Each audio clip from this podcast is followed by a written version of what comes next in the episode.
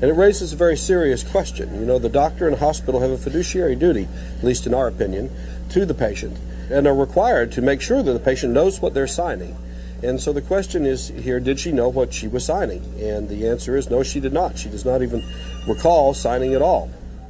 In December of 2000, a rather unusual case made its way into the US District Court of New York. The case, filed by William Stowell, 19 years old at the time, would continue on for two and a half years between William and the doctor and hospital that delivered him. And this all centered around something that happened to William at birth. Mr. Stowell, let me ask you, you in this suit, one of the things you say is that, and I want to read the quote here, deprived you and future partners of the pleasure of natural, normal sexual intercourse. Why sue on the basis of the fact that it deprives you and future partners of a better sex life? Well, that's not exactly what I'm suing for. What I'm suing for more is uh, fraud. The fact that my mother was defrauded into signing a consent form for this procedure. And you say and you say she wouldn't have consented or shouldn't have consented? No, she would not have consented, nor would I have consented later on in my life. But did she sign a consent form? Uh, yes, she did. Now, the procedure William is referring to is his circumcision. Shortly after being born, the doctor who delivered William circumcised him, something that was already signed off on before he was born.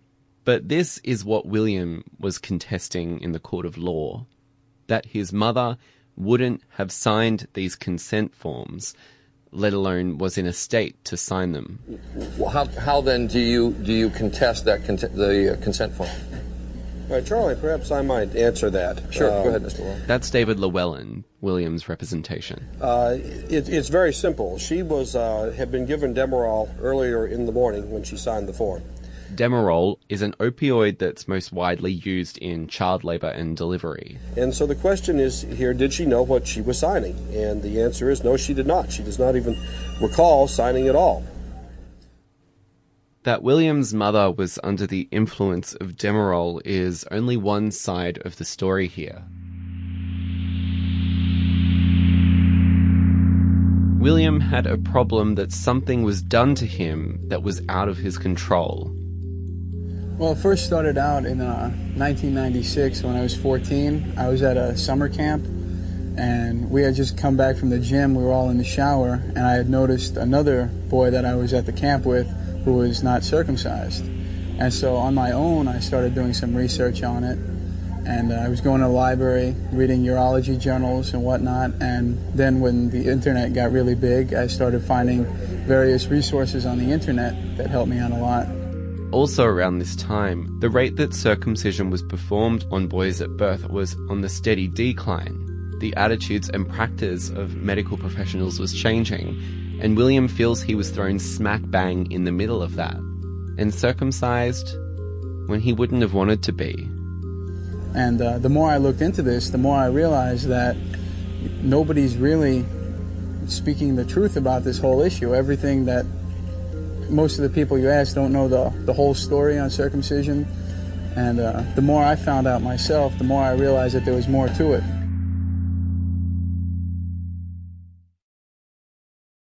You're listening to Think Health. My name is Jake Morecambe.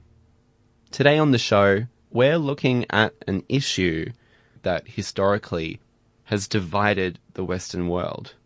And not only has it caused this divide, but has fueled two very passionate arguments from either side that either say you should circumcise your child or you should do anything but that. The issues uh, are much like vaccination. So you call this a surgical vaccination, is that right? It, it is. It is. It it's, is it's absolutely The issues are very similar. In fact, it's much It is safer. totally- It's much Okay, safer. George, your reaction to that? No, um, vaccination, you take a foreign Look, protein, you take so- a virus, you take a I- I- I bacteria, re- you give it in the mouth, you inject it into You know, the child, it's a surgical and you cause an immune response. what I That's what resent- vaccination is. Most of all, Okay, one at, one at a what I time. resent. One at a That's time. Let vaccination. Brian, let Brian finish. and then very we'll- polarized, you know, arguments about anything to do with sexuality, uh, and when it comes to its literal impact on the body, such as uh, the practice of circumcision, yeah, you know, very polarized. This is Melissa Kang from the Faculty of Health at the University of Technology, Sydney, and she's an expert on adolescent health, where back in the mid noughties wrote as a dolly doctor for the tween magazine Dolly, answering all sorts of questions about sexual health coming in from teenagers. Male circumcision wasn't burning question number one, but it did come up from time to time. And so, what were these questions? Nearly always curiosity about what circumcision was and why some boys might be circumcised and others weren't. Sometimes I felt there was a bit of a slant towards is it cleaner to have the foreskin removed? So if there was any kind of bigger question than that, it was generally about hygiene or cleanliness. When you get one of these questions about male circumcision, how did you go about answering them? My approach always to any of the questions had to be naturally from a evidence based, if you like, medical perspective. Referencing the latest research, Melissa says was sometimes quite a challenge given the literature around male circumcision was constantly changing. And some argue that male circumcision in a Western context, aside from those who practice it through a Jewish or Islamic faith, began without any particular research behind it. It's a really, I think, interesting phenomenon. It seems to have emerged in probably back in the late 19th, early 20th century, and certainly upped during the war, First World War, when there was a rise in incidents of syphilis and other STIs. And I think there was a concern that with STIs being perhaps imported back from overseas or just increasing around in the community, particularly of young men and women, that having a foreskin somehow contributed to that. So, if you've got a foreskin covering the glans or the tip of the penis, and you've got some retained, you know, semen and bodily fluids in there after intercourse, then yes, those organisms theoretically may remain viable for a period of time. From this period onwards, in places like the States, the UK, and here in Australia, rates of male circumcision would skyrocket, reaching peaks in most places around mid century in the 50s and 60s. I think it reached a peak of 90% if, if that's accurate, which it probably is reasonably accurate. Meaning 90% of newborn males were circumcised. I would say it would have to be because of cultural practice, what was considered normal, what was considered healthy, what was considered the appropriate thing to do. So, all newborn babies generally are checked by a doctor before they leave hospital by a paediatrician. And the paediatrician would say something along the lines of, Would you want your baby circumcised? Or we will be circumcising your baby. We will be. Yeah, we will be. We will be circumcising your baby on day three or day five, whatever the routine for the hospital was. This is Allison Cummins, a senior lecturer in midwifery at the University of Technology, Sydney. And would I understand people might contest that? Mm, I don't think it, rarely. Women weren't very informed at that time anyway about birth and choices, and they tended to do what they were told. Even though the practice was widespread at this time, there was this idea that even if women didn't want their newborns circumcised, the paediatrician would have ultimately made that decision for them. Back to Melissa Kang. Why are they the ones to determine whether or not it's okay? Well, that's you know that's a really interesting question as well. And looking back historically, the doctor in the room or the prevailing belief in the medical profession at the time, that's what kind of determined it rather not well alongside the parents, but you kind of had your doctor saying, well, this is what, you know, what happened. So I think certainly in the past there was a lot of perhaps deference to medical expertise that this is appropriate or this is right or this was healthier. But flash forward to today, these opinions and these practices are the complete opposite the dominant culture would say that there's a don't do it. Don't do it. Yeah. He's making the point that he believes that it provides protection in the way that a vaccine does, But- and but- you dispute that. It is not right. It is leading people into doing procedures which are unnecessary, which have complications, side effects, and to believe that you are somehow sanctimoniously protecting the world and you will die with what, not one foreskin intact in the universe is absolutely not the right way to practice medicine. I'm a victim turned activist in that I was circumcised as a child and I've had psychological problems. As a result of the circumcision. I believe so. It's the first circumcision protest at a Super Bowl. They're still doing this. It, it really made it real to me to see this, this little young boy and know that he had had his genitals mutilated like that. You can't really talk about FGM on the internet without usually men redirecting the conversation to male circumcision. Probably because they think it's related and the topic is maybe a bit closer to their hearts.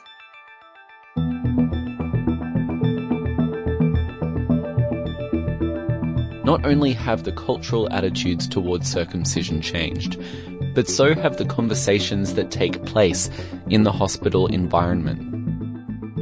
Because I've spoken to some people who no one wanted to talk to them about it. They didn't even want to, you know, be like, oh, I can refer you on to another obstetrician or I can point you in the right direction. It was literally, no, I can't talk about this. Sorry.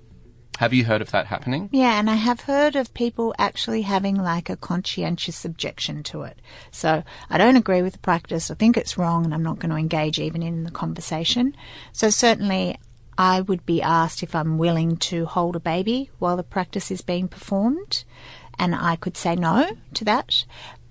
But if a parent asks for information, I feel that it's the midwife's role to facilitate a conversation about it. I don't feel that they should be stopped with a roadblock, and if they are, it should be that I'm not happy to engage in that conversation and I'll find someone else who will. When you say there's that kind of like conscientious effort to have that conversation, would you say that's on behalf of the individual's opinion or even the hospital, meaning like we don't want Mm. to have this conversation as like the institution in which we are? I don't think any hospital could say that. I think because there are, on the other hand, medical indications and reasons why you might need to do it. So I don't think hospitals can say no. Do you think that in the back of some, perhaps, people who work in the healthcare industry's mind is that if I tell you whether or not you should circumcise your child, in the future, said child might hold that against you and in some, you know, crazy universe pursue legal action? Do you think some people feel like legally conscious that performing that practice is something that a child or a person reflecting on when they were a child didn't consent to? Absolutely. This industry, obstetrics, is really uh, litigious, and there's lots of avenues for lawsuits.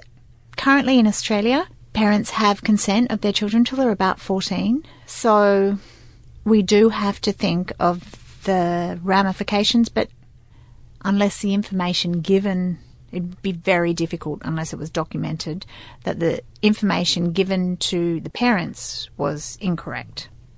And then you could have a case, perhaps. What I'm suing for more is uh, fraud. The fact that my mother was defrauded into signing a consent form for this procedure. But did she sign a consent form? Uh, yes, she did. The Stowell case, claiming a wrongful circumcision of an infant had been performed, reached a confidential settlement. The case for Stowell's representation, David Llewellyn, wasn't his first, nor was it his last. As instances of male circumcision are on the decline, the number of lawsuits brought up against the medical practitioner, the hospital, or in some cases the parent or parents themselves are on the rise. Some cases range from one similar to this one, wrongful circumcision when a parent might not have consented, to others involving botched circumcisions where the genitals have been left damaged. Coming up next, if the parent has legal consent over their child till the age of 14, can they rightfully be the ones to determine whether or not their child should be circumcised?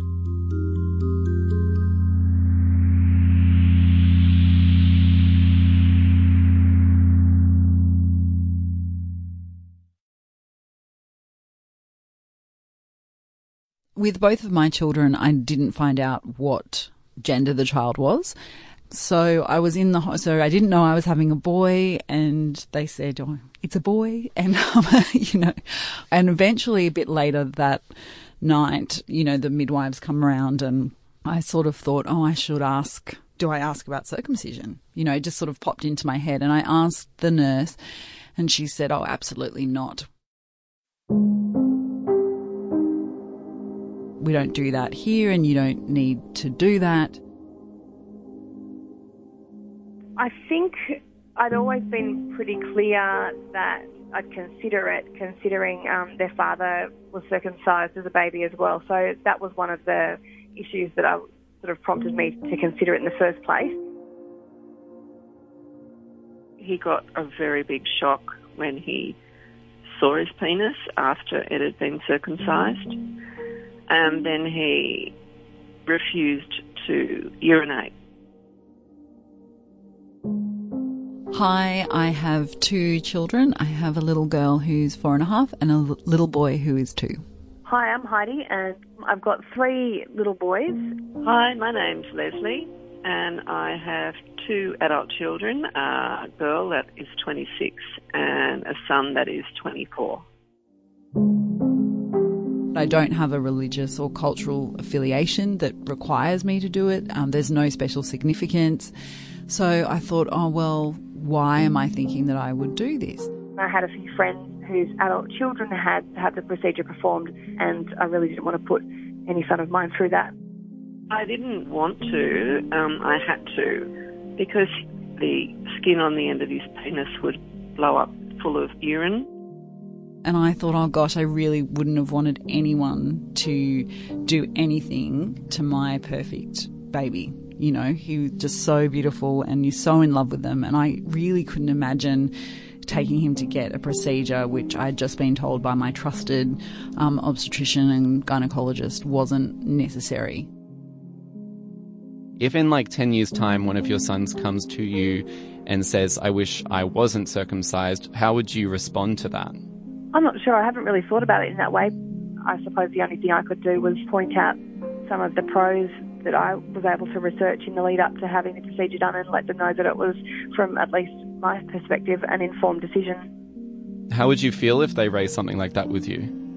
I think it would be fair enough to raise, you know, considering it was a, a fairly big decision that was taken out of their hands at an early age. But I think that maybe if it was to be done at an, a later stage, the procedure would obviously be a lot more painful and a lot more complicated.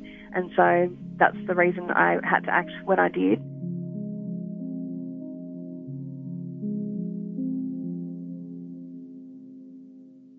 Although cases have been pursued following wrongful circumcision or persons pursuing damages for a procedure gone wrong, the practice of circumcision is still legal in pretty much every country in the world. However, the issue remains a contentious one. Back in 2001, Sweden brought in a law that only allowed someone certified by the National Board of Health to circumcise infants, and here anesthetic was compulsory if the procedure were to be performed. This is something that has trickled into the rest of the world, cementing anesthetic as pretty much a necessity if the procedure is to be performed. In 2012, a Norwegian political party proposed a ban on circumcision of males under the age of 18, which never passed. And as recently as February this year, tensions between religious and non-religious groups in Iceland came to a head as a bill was announced intending to outlaw male circumcision for non-medical reasons.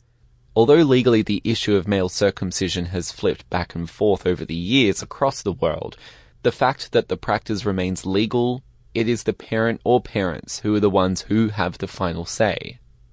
But Lesley, who was forced to have her son circumcised at age three, doesn't completely agree with this. I don't think it's fair. You're performing an operation on a child that has no choice in the matter. I don't think it's the right thing to do to do it unless it's really necessary. Do you respect that people make their own decisions, though? Yeah, of course I do. I mean, I know there's. I don't know. I'm a bit unsure about that one. How are you feeling during this time? I. It was horrific, because I didn't know that he was going to respond that way. I knew it would be unpleasant, but um, we didn't really have an alternative. I think more so he got a very big shock when he saw his penis after it had been circumcised, and then he refused to urinate because he thought it was going to hurt. And we ended up back in hospital and staying in hospital because then his bladder was full and then it was he was having trouble even trying to urinate and they thought that they were going to have to use a catheter which was not an ideal situation on a penis that's been recently circumcised so he eventually after bribery he promised if we took him home i and i managed to get him actually to urinate a certain amount because they didn't think he was going to urinate in the hospital because he was too stressed. So then I took him home and promised to buy him anything he wanted, basically. and we did a little bit at a time. He did urinate a little bit and a little bit more until he got over it. It was purely all about the possibility of damage to his um, kidneys and organs in the future. You know, I I'm I feel like I must have thought it was something like this, but I didn't know it was to this extent. I, I'm sure I told you I had, you had it done when you were older. I don't I know. never told you that. I don't think so. I never tried to keep it from you. no, I I know. I just don't think that we've ever had that convers- this conversation. But Yeah. No, no, it was when you. I'm Mm. sorry that there was so much stress put on you. Oh, it was horrific. But you know, I wasn't scared about me. I was scared of. It was. It's terrible to have your child that distressed, but we had no idea that's how you were going to respond. I don't think that's usual.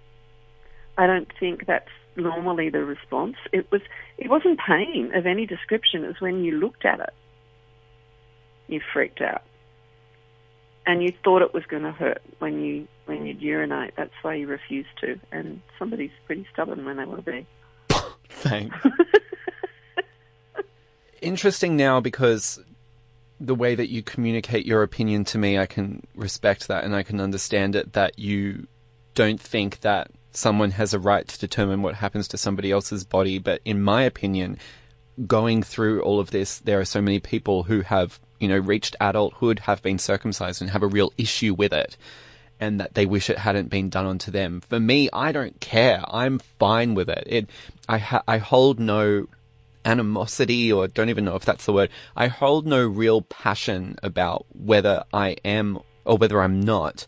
But the one thing that does concern me in all of this is that there's such a divide between people who are either really for it or they're really against it. And I feel that the changing discourse that people say a penis isn't the way that it's meant to be or someone's deciding that for them.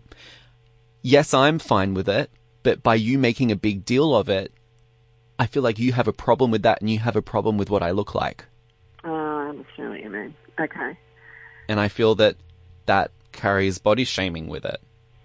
It's from a woman's point of view, I don't think the majority of women would really care one way or the other. I mean, that's in my opinion, but it's from a men's perspective of their body. Um, I can understand why it's an issue.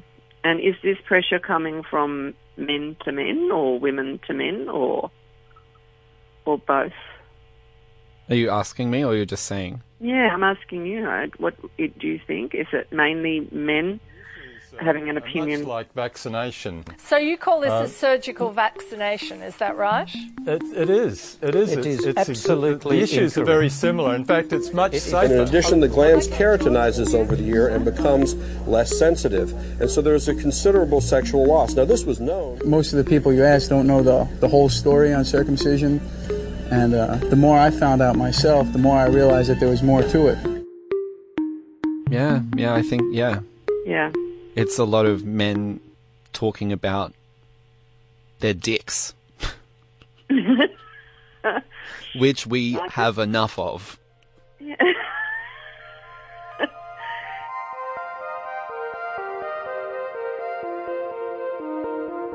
you made a decision for me when I couldn't have made that decision and I was fortunate that nothing went ridiculously wrong, where in some cases it has gone, but or it's even like this is what happened at the time. People were instructed or kind of like led to do this, even when they may not have wanted to or didn't know any better. And I think what I think what's missing is the fact there are a lot of men who are circumcised and they are fine with it. They don't hold any animosity toward it be the medical practitioner or the parent who did it on their behalf.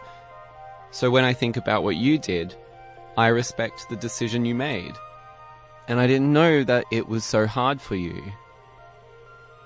I feel terrible now that I never discussed this with you. I was I don't sure I brought it up with you. Because I, I was really worried that you'd be mentally scarred by it.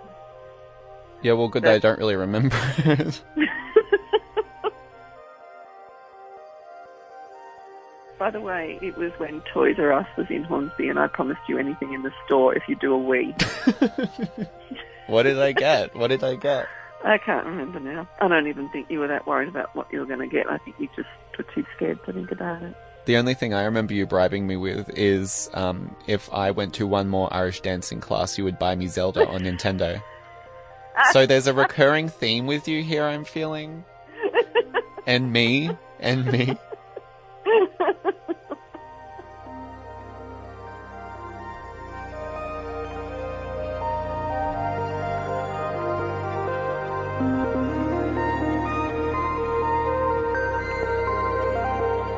That's all we have time for today on Think Health. If you enjoyed the show, make sure to subscribe to us on iTunes or wherever you get your podcasts. Just search for Think Health. We also have a website. You can jump on there, 2ser.com forward slash think dash health. This show is made possible with the support of 2SER Radio, the University of Technology Sydney, and is heard around Australia via the Community Radio Network. Throughout this year, you'll be hearing from both myself, Jake Morecambe, and Shane Anderson. Until then, thanks for your company.